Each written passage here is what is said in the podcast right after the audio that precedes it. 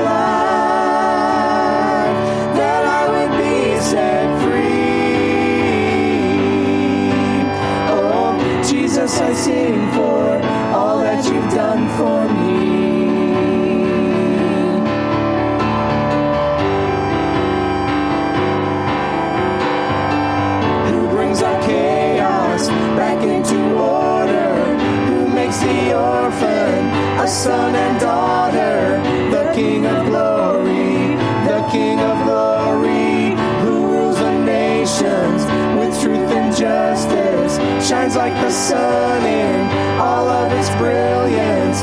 The King of glory, the King above all kings. This is amazing.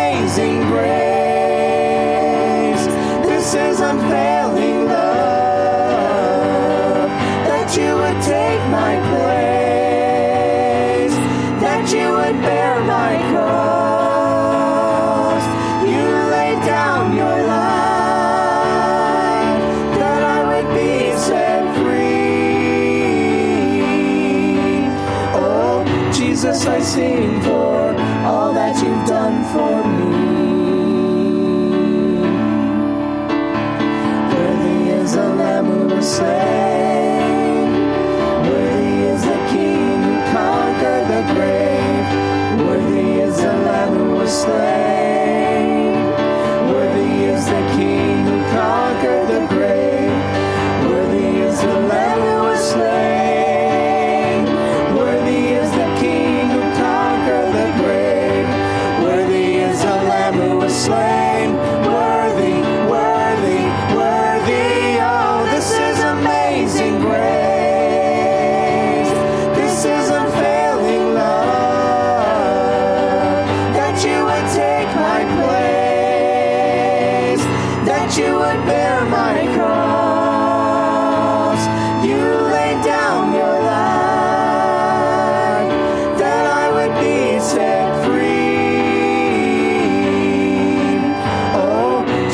I see.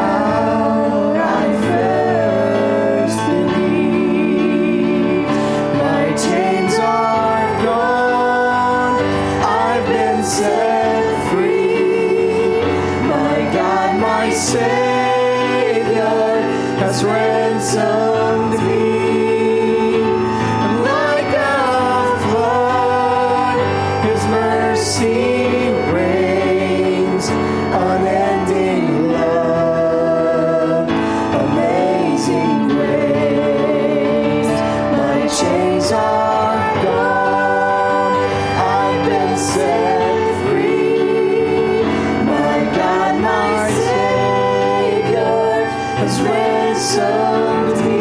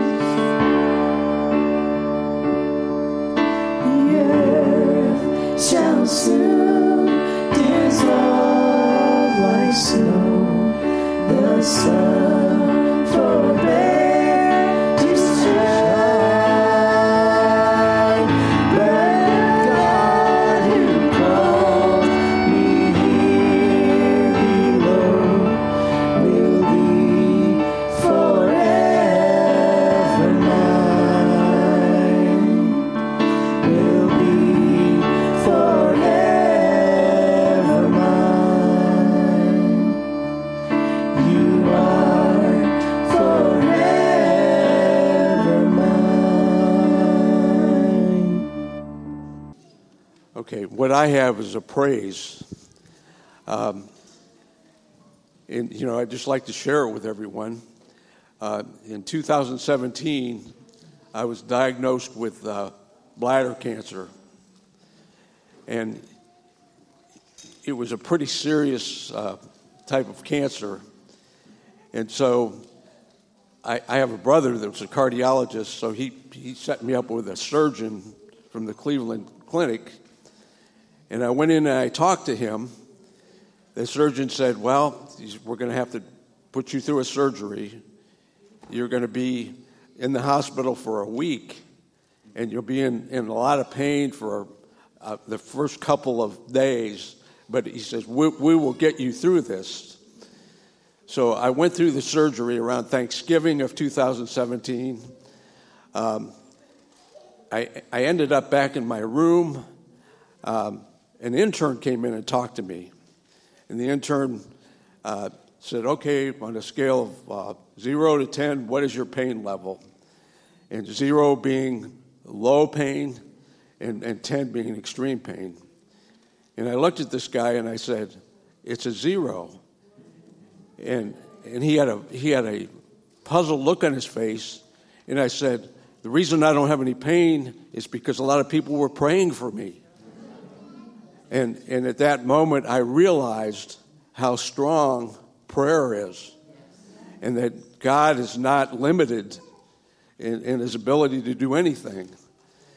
So I spent four and a half days in the hospital instead of the week I was supposed to. The strongest thing I had for the whole week was Tylenol. Um, they had me all set up with this thing that uh, all I had to do was push a button and narcotics would be put in my system. I never had to push the button. So that's a praise. Every six months, then I have a CAT scan. And um, I was okay for a while, and then the pandemic came along, and you know, then I, I stopped going. Going one day, I was lifting a wheelchair out of the car, and I felt a twinge in my back. So I, I said something to the doctor, and somehow he recommended a PET scan. I took a PET scan. They found a small uh, thing on the PET scan uh, around L2, lower back. And, you know, so he said, well, need, we need to biopsy this. So I went to the Cleveland Clinic, and I'll tell you what, a biopsy is not fun. They had these big long needles they would stick in your back. And so, you know, it came back that, that the cancer had returned. So the doctor recommended eight chemotherapy sessions, which I went through, and, and then they did an MRI and a CT scan, and they said, Well, the spot is getting smaller, but you have a few nodules in your lungs. So, so he says, I think you need four more chemotherapy treatments. So I went through those four more chemotherapy treatments. I was given another MRI and CT scan. And a couple of weeks ago, uh, the doctor says, Well, it looks like everything's fine. You don't have cancer.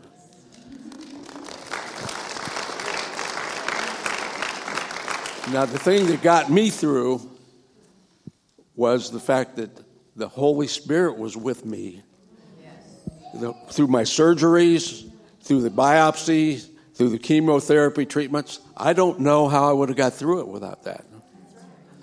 So I think it's very, what I learned throughout this whole thing is the, the strength of prayer, uh, the, the, fact that uh, being sanctified with the Holy Spirit with you is probably the, the best thing that could ever happen. Now, I don't know what's going to happen to me in the future, but, but I do know whatever I face, I'll face with the Holy Spirit, and He'll be with me. And, and the other thing is, my wife Sharon went through five years of me going through all this, and, and I know one thing about her she's a prayer warrior. She prayed for me, and I know another thing she prayed for. She prays for everybody in this church all the time, and she prays for strangers that look like they're in distress. she approaches people I would never approach. My favorite passage now is in, in Philippians 4:13. I can do all things through Christ who strengthens me. Thank you.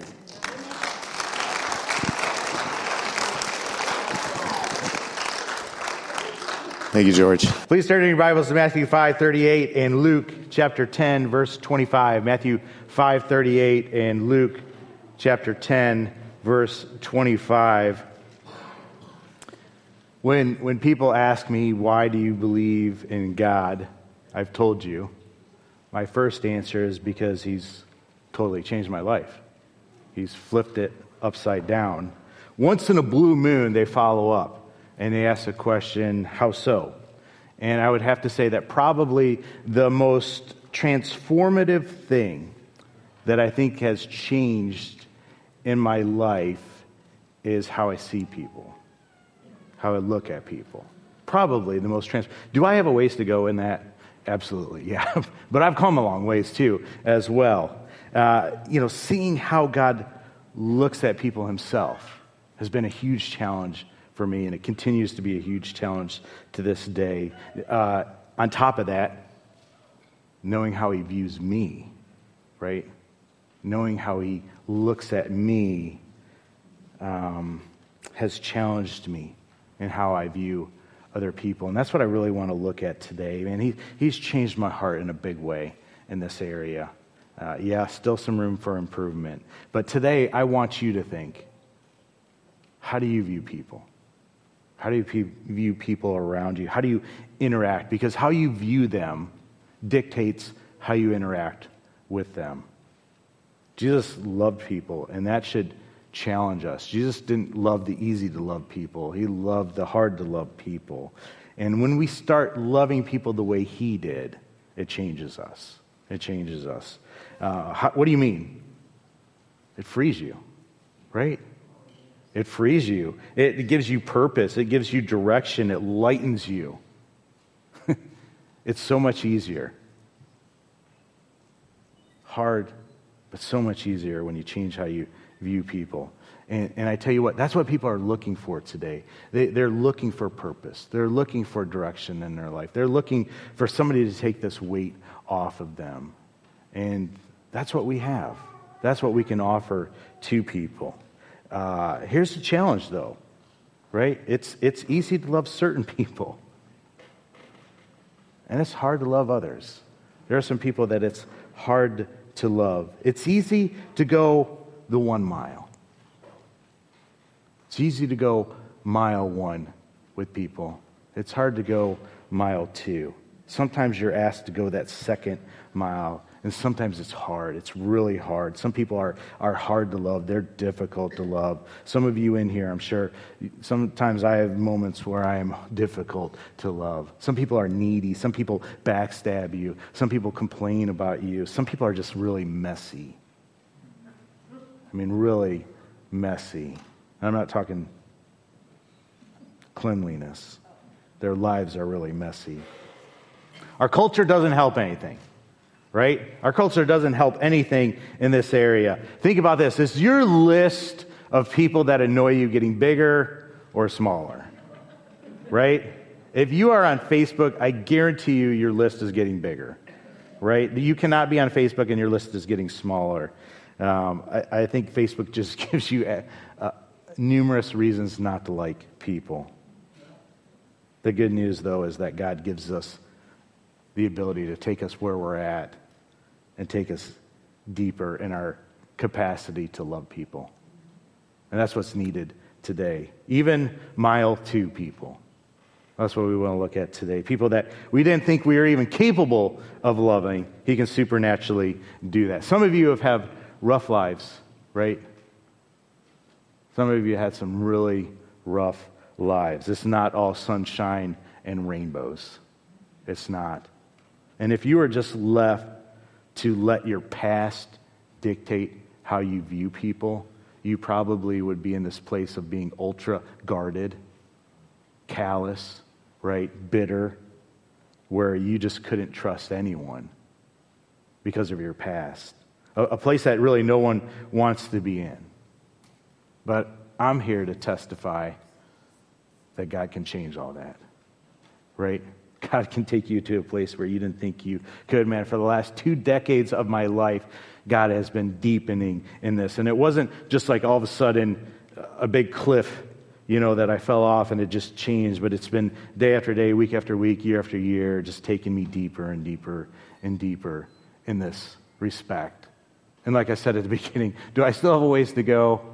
Yeah, I do but I can see the difference that He's made in my life. There are people that I should hate that I can honestly say I love, I care about, I want them to find Christ, right? People who come up to me at work and, and, and man, really hammer me, man, I can look at that and look beyond that. And I want them to know the person that changed my life. I want them to know my Savior. And that changes how I interact with them, right? And I know it does for you as well. Jesus has loved us to, to love the hard people. Whatever category you put in people in, right? We, we love to put people into categories messy, mean, hurtful, annoying, people that just get under your skin and you'd rather just avoid, right? Whatever category you put people in, God puts them in a completely different category and He can change how you see them. You can love them. And I think we've got a, a good example in our passage today. Let's get into it. Matthew 5.38. Can we, just, can we just pray for a moment? Because I don't know about you, but I, I want to hear God's word directly in my heart, right? I want to hear what He wants to teach us, what He wants us to hear. And I know what He wants me to hear is probably different than what He wants you to hear.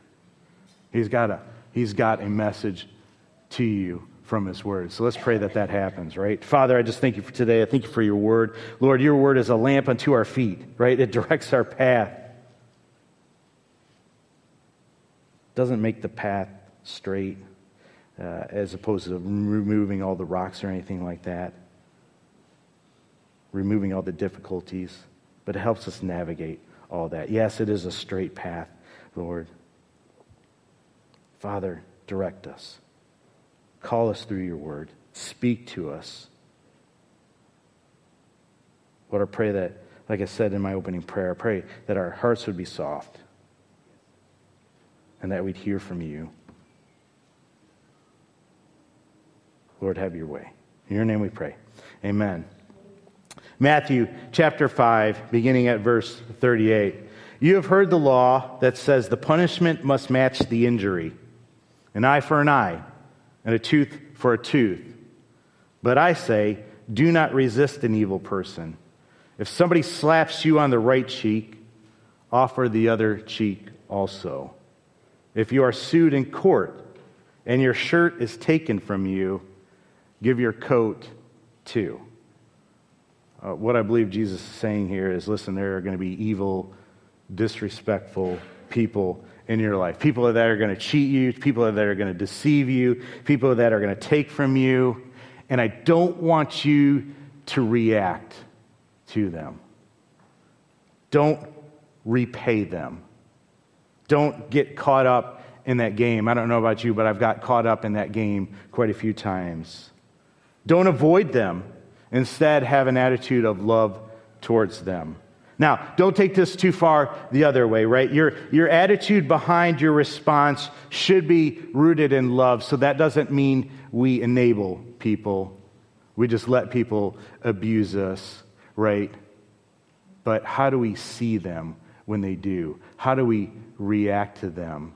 Everything has to be rooted in love. Sometimes that's tough love. Sometimes that means doing hard things, difficult things. Sometimes that means disciplining things in people right? But we can't let it jade us. We can't let it change our, how we see these people. We need to, to love them, truly love them, right?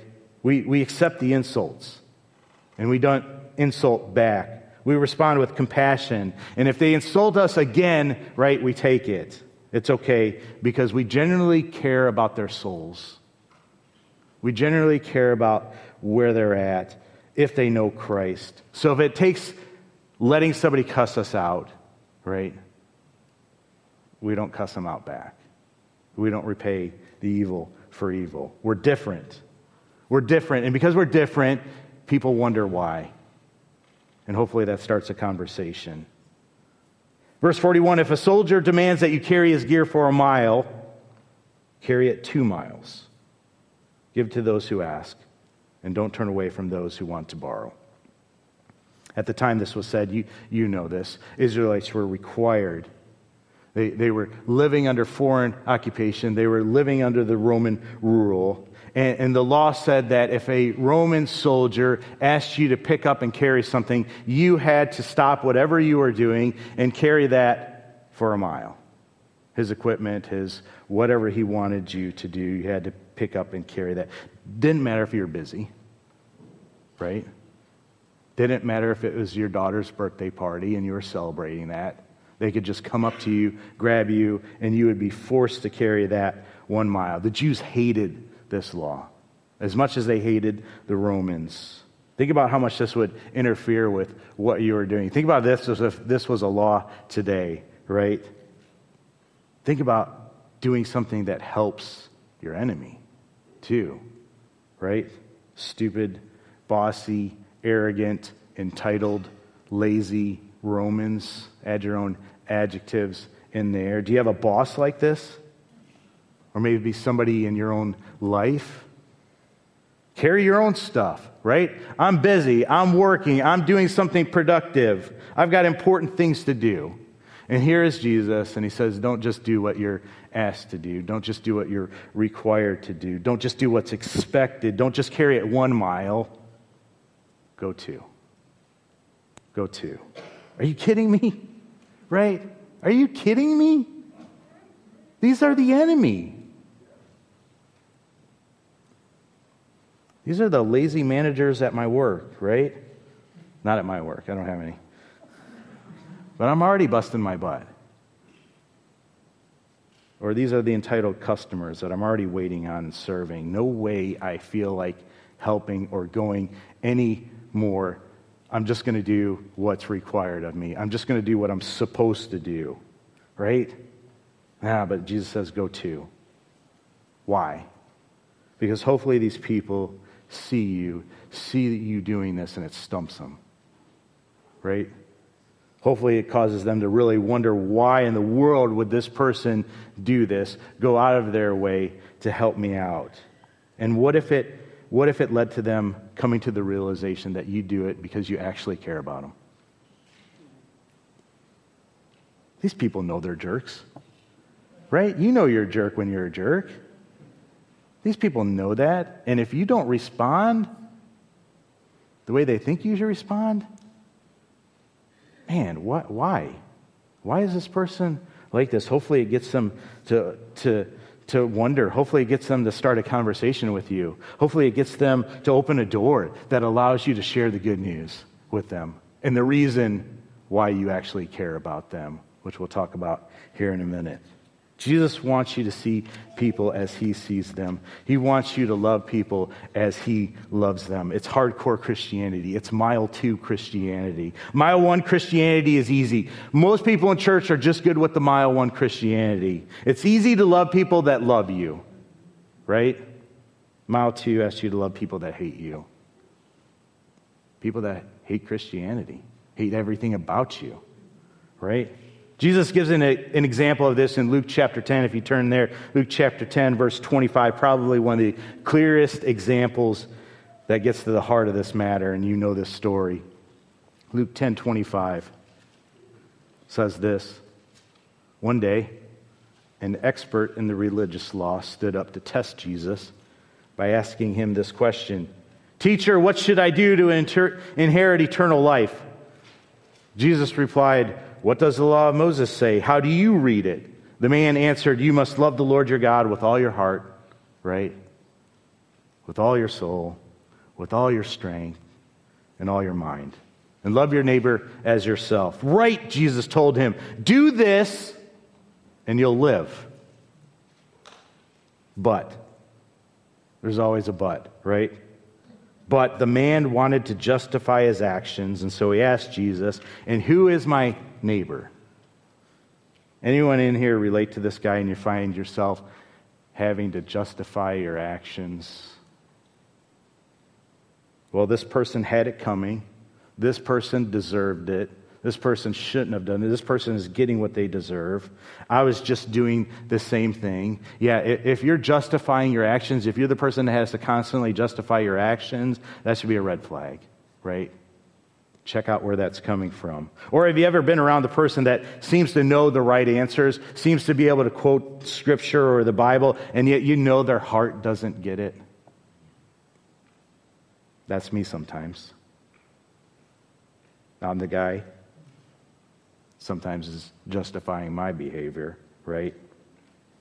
I'm the guy who's got the list of people that I don't care for, I don't care about. I got the list of people I want to avoid.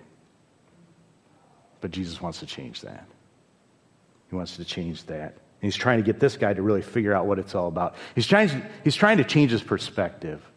And that's what needs to happen. So he drops a parable. He drops a story in verse 30. A Jewish man was traveling from Jerusalem down to Jericho, and he was attacked by bandits. Anyone listening to this would know this road. They would know this place. They would immediately notice hey, this guy shouldn't have been traveling alone. That's kind of dumb, right? He's traveling from Jerusalem to Jericho. That's a rough road, 17 miles, full of caves and cliffs, caves that people can hide on, cliffs that people can throw you down. It's called the Pass of Blood. That's what they called it back then because it was so rough. And here's this guy traveling the pass of blood by himself. Robbers come up to him. They strip him of his clothes, beat him, and left him half dead beside the road.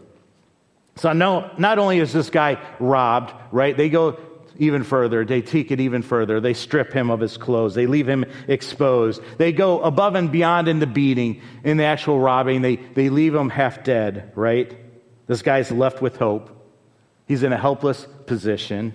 You might say this guy has no chance if someone doesn't intervene. Right? There's no hope for this guy. Jesus continues By chance, a priest came along. Oh, good, right? But when he saw the man lying there, he crossed over to the other side of the road and passed him by. The temple assistant walked over and looked at him lying there but he also passed by on the other side. Just once, I would like the Bible to make women doing this instead of it's always a guy messing up, right? So here's a priest, a pastor type person, and a temple assistant. Some translations say a Levite. Both, it says, say, see this man, and what do they do? What do they do for this man who has no chance? They avoid him. They pass by. Here's the thing this isn't some four lane highway, too. They aren't going to the other side of the street and the sidewalk on the other side. This is a path. And even if they're moving to the other side of the road, they're coming right up next to this guy. They're going to see him. They're going to come close to this guy. They see he has no chance to make it. But they still move over to the other side of the road in their heart. Right?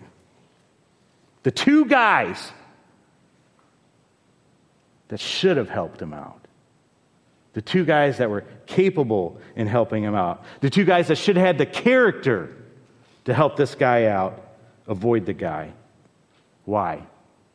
Well, that's the point of a parable, is to make us wonder why and think why, right? We can come up with all sorts of things. Maybe they're too busy. Maybe they're on the way to church and didn't want to be late for church, right? Maybe they just see the mess and the work and all the effort that this is going to take. And it's too much of a hassle. It's going to take too much money. It's going to take too much time. It's going to be super inconvenient. Maybe they just jump to conclusions. You ever do that? Do that? Oh, geez, another guy on the side of the road, right? Dude's probably doing drugs. Probably did something to put him in this place. Got himself into this mess. After all, he's naked, right? I'm not going to, it's not going to do any good if I help this guy out. He's just going to be right back there. Maybe they're just worried about their own safety. Look, he got jumped in this area. If I help him, maybe I'm going to get jumped. And so they move over to the other side of the road so they can avoid him. Not even guilt. Not even guilt could make them help this guy, right? They knew the commandments. They knew what they were called to do, what they were supposed to do. They knew they should help them. And I know they felt guilty. How do I know? Because every time I've crossed over to the other side of the road, right, I've felt that guilt from doing it. Verse 33 Then a despised Samaritan came along. Oh my, did Jesus did just go there? Yes, he did. A Samaritan, you know the story. Jews hated Samaritans. Samaritans hate Jews. I don't know if you know this, but that still goes on to this day. If you go into a Samaritan village, you will still find this hatred and, and vice versa. So Jesus adds in a Samaritan, and you can just feel it, right? He's going to make the Samaritan the hero. Who's the person that you despise in your life? Who's the people group that you despise in your life? Add that person's name or that group in here, right? Then a despised Samaritan came along, and when he saw the man, he felt compassion for him. Going over to him, the Samaritan soothed his wounds with olive oil and wine and bandaged them. Then he put the man on his own donkey and took him into an inn where he took care of him.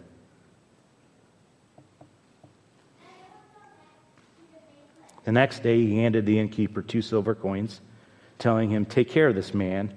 If his bill runs higher than this, I'll pay you the next time I'm here. Notice the despised Samaritan saw the man, just like the priest and the Levite, right? Just like the other two. He saw the man, the man that he should have hated, the man that his culture told him to hate, right? The man that he knew hated him the man he wasn't supposed to have anything to do. And, and so he felt guilty and he helped him. Guilty? No. He felt compassion. He felt compassion. He had a stirring in his heart. I wonder if just if, if compassion is just God stirring our hearts, because that's usually the way that we reach out to people. That's usually what allows God to work through us, is that compassion. It's our heart goes out to them. The word compassion here is only used in the Bible whenever Jesus' name is mentioned and when Jesus sees people. That's the only place that we see this word for compassion used. Jesus sees, sees people in dire need and he heals them, he helps them, he reaches out to them, he feeds them. And it blows my mind, right? It blows my mind that the God of the universe cares for us like that, sees us like that, is willing to reach out and to help us. After he sees him, the text says he goes over to him. Maybe better translated, he goes down to him. The Samaritan goes down and meets this man in the ditch, in his brokenness, in his shame. He doesn't pass by and say, I'm praying for you. Good luck, right? He doesn't pass by and throw him some money. He brings this man into his life, starts a relationship with him. He gets up close. And guess what? It's going to be messy for him, right? It's going to be messy for him. He's going to have to pick up this bloody guy who's naked, put him on his own donkey. It's going to be inconvenient for him. He's going to have to sacrifice, right? Now he can't ride his donkey. He can't just leave this guy on this path though. This path is obviously dangerous. He's got to get him to a place where he can get healed up, a place where some people will watch over him, right? And he stays with the guy until the next day. That's inconvenient. That's a change in his plans. Notice the Samaritan isn't doing it to clear his conscience, right? Because he says he's coming back. He's going to come back and check on this guy. He's going to pay for any bills that he incurs. If he's just doing this good deed, if he's just one and done, if he's just mile one type Christian, right? He's done his good deed, he's done. Now he's somebody else's problem. But no, he's coming back. He genuinely cares for this person and wants to see him get better. He's willing to sacrifice more time more money. He's coming back. My friends, this is mile two stuff. This is mile two stuff. This is what the church was made for. I, I preached the story of the Good Samaritan, and the, the title of that was You're No Good Samaritan back in 2020. I don't know if you were here or remember that. But the crux of this message was Who do you place yourself in the shoes of in this story? right? Who are you in this story? And I said, Really, we're not the Good Samaritan. And I still go with that thinking today. I still think that, right? The, the Good Samaritan is really a picture of Jesus Christ. He is the ultimate Good Samaritan. Even the part about him coming down and meeting this man in the ditch, right? Isn't that a picture of Jesus? Jesus came down to this earth, met us in the ditch, right?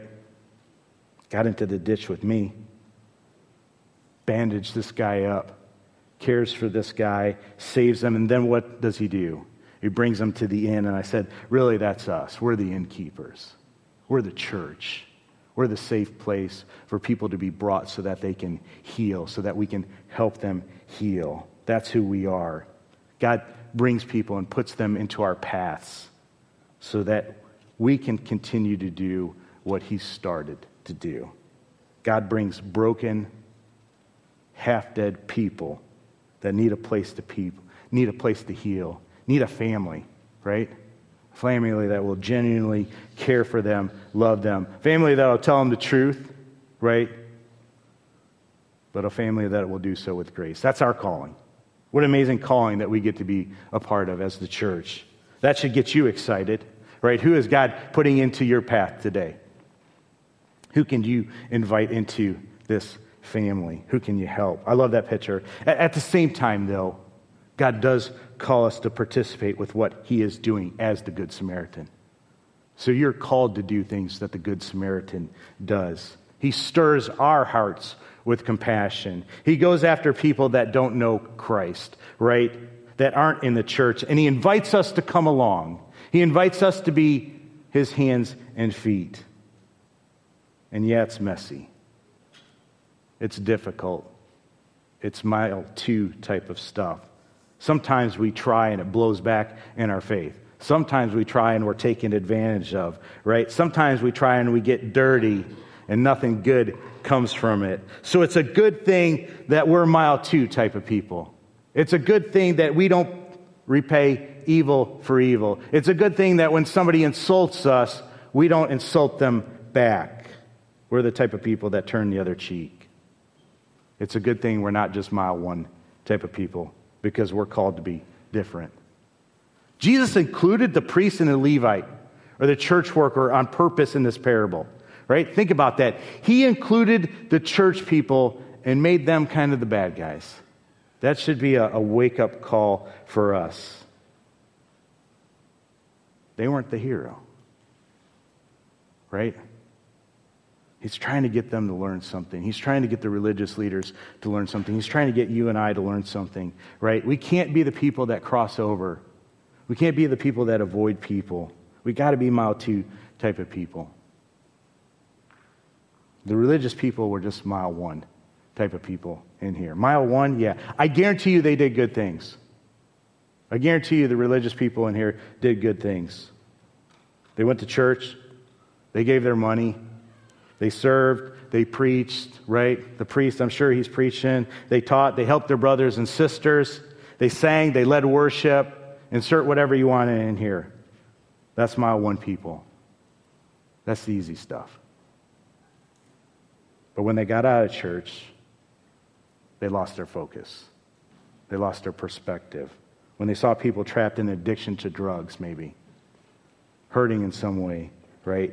That weren't their brothers and sisters, weren't people that they're supposed to love. They crossed over to the other side. They dropped what they were carrying at the end of mile one. I did my mile. Don't ask me to go two. I am justified. This is not part of my ministry, right? I'm called to just do this. And after all, these are the enemy. They couldn't see, they, they couldn't see past that. There were people like this person who hurt them that they couldn't get over. So they got what they deserved. They didn't want anything to do with them. Verse 36 Now, which one of these three would you say was a neighbor to the man who was attacked by the bandits? Jesus asked. The man replied, The one who showed him mercy. Then Jesus said, Yes. Now go do the same. Mile one people, no mercy. Mile one people, no mercy. Mile two people, show mercy. Are people of mercy. That's who we're called to be. Jesus said, Go do it. Go do likewise. Go do the same. It's a high calling, it's a tough calling. It's a selfless calling. It's a dangerous calling. It's an extremely difficult calling. It's a dirty, bloody calling, but it's the calling of Christ, though. Amen? Amen? To join in with Him in going after the lost. We're called to be mile two type of people. We're the people that love the difficult to love people. We're the people that serve the difficult to serve people. We love the people that don't think like us, don't look like us, don't have the same beliefs that we do. We still love them in hopes of bringing them to Christ. We're the outcast Samaritans called to love the Jewish people that hate them. How do you do that? You can't do mile two because of guilt.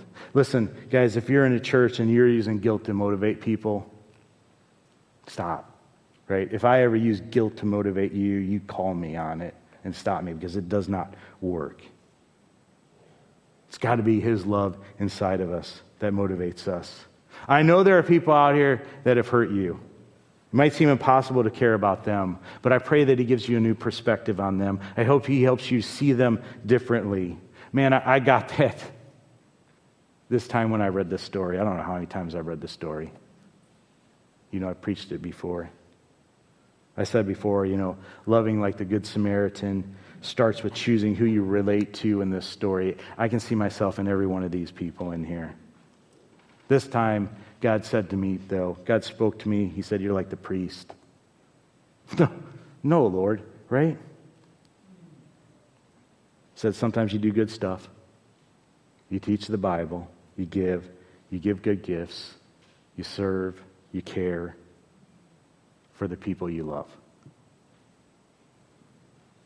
You're good with the mile one stuff, but what about the mile two stuff? What about the people you don't love? What about the people that you like to avoid, right? What about the people that have rejected you, have rejected this church, right? Those people are done. We, we tried with them. That's my list. That's mile one. No. Said, James, you got to come with me. We got to get in the ditch and get dirty, right? I said, okay, but I'm not touching no naked guy in there. Was, that was a joke. So I'm like, okay, I'll try harder. And he said, trying harder doesn't work, right? You can't be motivated by guilt or trying harder. It doesn't work for long, it, it just wears out. There's some mean, ugly people, and sometimes you're going to think that they don't deserve the help. Help would be wasted on them. So you can't just try harder because you won't want to help those type of people. So what do you do? He said, Let me remind you of something. He said, That guy, that guy in the ditch was you, right? One time you were the guy on the road, and I saw you naked. I saw you full of shame. I saw you beaten and half dead. Right? I remember being there. I remember a point all alone. I remember him coming down, picking me up in my brokenness, right? I remember him taking my shame. I remember him taking me to that inn, putting me in this church. I remember how the church responded with nothing but grace, being a family that loves you, right? And I remember he paid the price. And I remember what it cost him. And I remember continually screwing up. But he paid the price for it all. Right? I remember that. Do you? I mean, do you remember the first time you realized that the God of the universe even saw you? Do you remember the first time that you realized that He loved you, that He has compassion for you? Do you remember the first time that you learned He came down? Do you remember that just overwhelming you to the point of saying, Man, I just want to serve you? I just want to give you my life, right? Do you remember realizing that even though it cost him everything, still picked you up in the brokenness? Do you remember him not piling on shame when you deserved it? I do. Here's the big thing that he revealed to me those people in the ditch have wounds that look like our scars. Those people in the ditch have wounds that look like our scars. And when we see that, and we realize that they're where we once were, we can't help but try and reach out to them, try and get them to know this Jesus Christ that changed our life, man. We can't help but testify hey, you got to meet Jesus because he met me when I was in a place just like you, and he totally changed my life. He totally flipped it upside down, right? He's given me purpose, he's given me direction, he's healed me, he's removed the shame, he's removed the brokenness, right? Let me introduce you to Jesus. And if they slap you in the face, they spit on you, I don't care because I wouldn't want somebody to give up on me when I was in that ditch, right? I'm going to keep coming back because I care about you, because I see myself in you, right? That's what we're called to do. Mile two types of people, mile two types of love. Only, that only comes not from guilt, not from trying harder. It only comes from remembering what Christ did for you and wanting somebody else to experience that. That has to be our motivation. Mile two goes beyond what's expected, takes another slap in the face because it's worth it. Because we don't give up on people, because God doesn't give up on us. I'm not a good Samaritan, right? I'm just the guy in the ditch at one time that found the Good Samaritan, and he changed my life. He set me free, and I want you to find him too. I want us as a church, right, to go looking for people in the ditch. I want us to recognize when, that, when God puts that weird circumstance where we just happen to meet somebody in a bathroom at a movie theater. I want us to reach out to them. I want us to pray for them. I want us to introduce them to our Lord and Savior, to the one who changed our life, to the one who redeemed us, right? That's your purpose. That's your purpose. You know what your purpose is in life to share your testimony, to lead people to Christ, man. And no matter what else is going on in your life, that can give you peace. Mile two is messy, comes from a slap across the face, right? Across the face. It comes with people taking stuff from you, taking advantage of you, taking advantage of your goodwill but maybe, just maybe, you get to experience them coming to know Christ. And maybe then it's all worth it. It is. It will be, right? All the slaps in the face, all the times that somebody's hurt you, then it's worth it. Would you stand with me?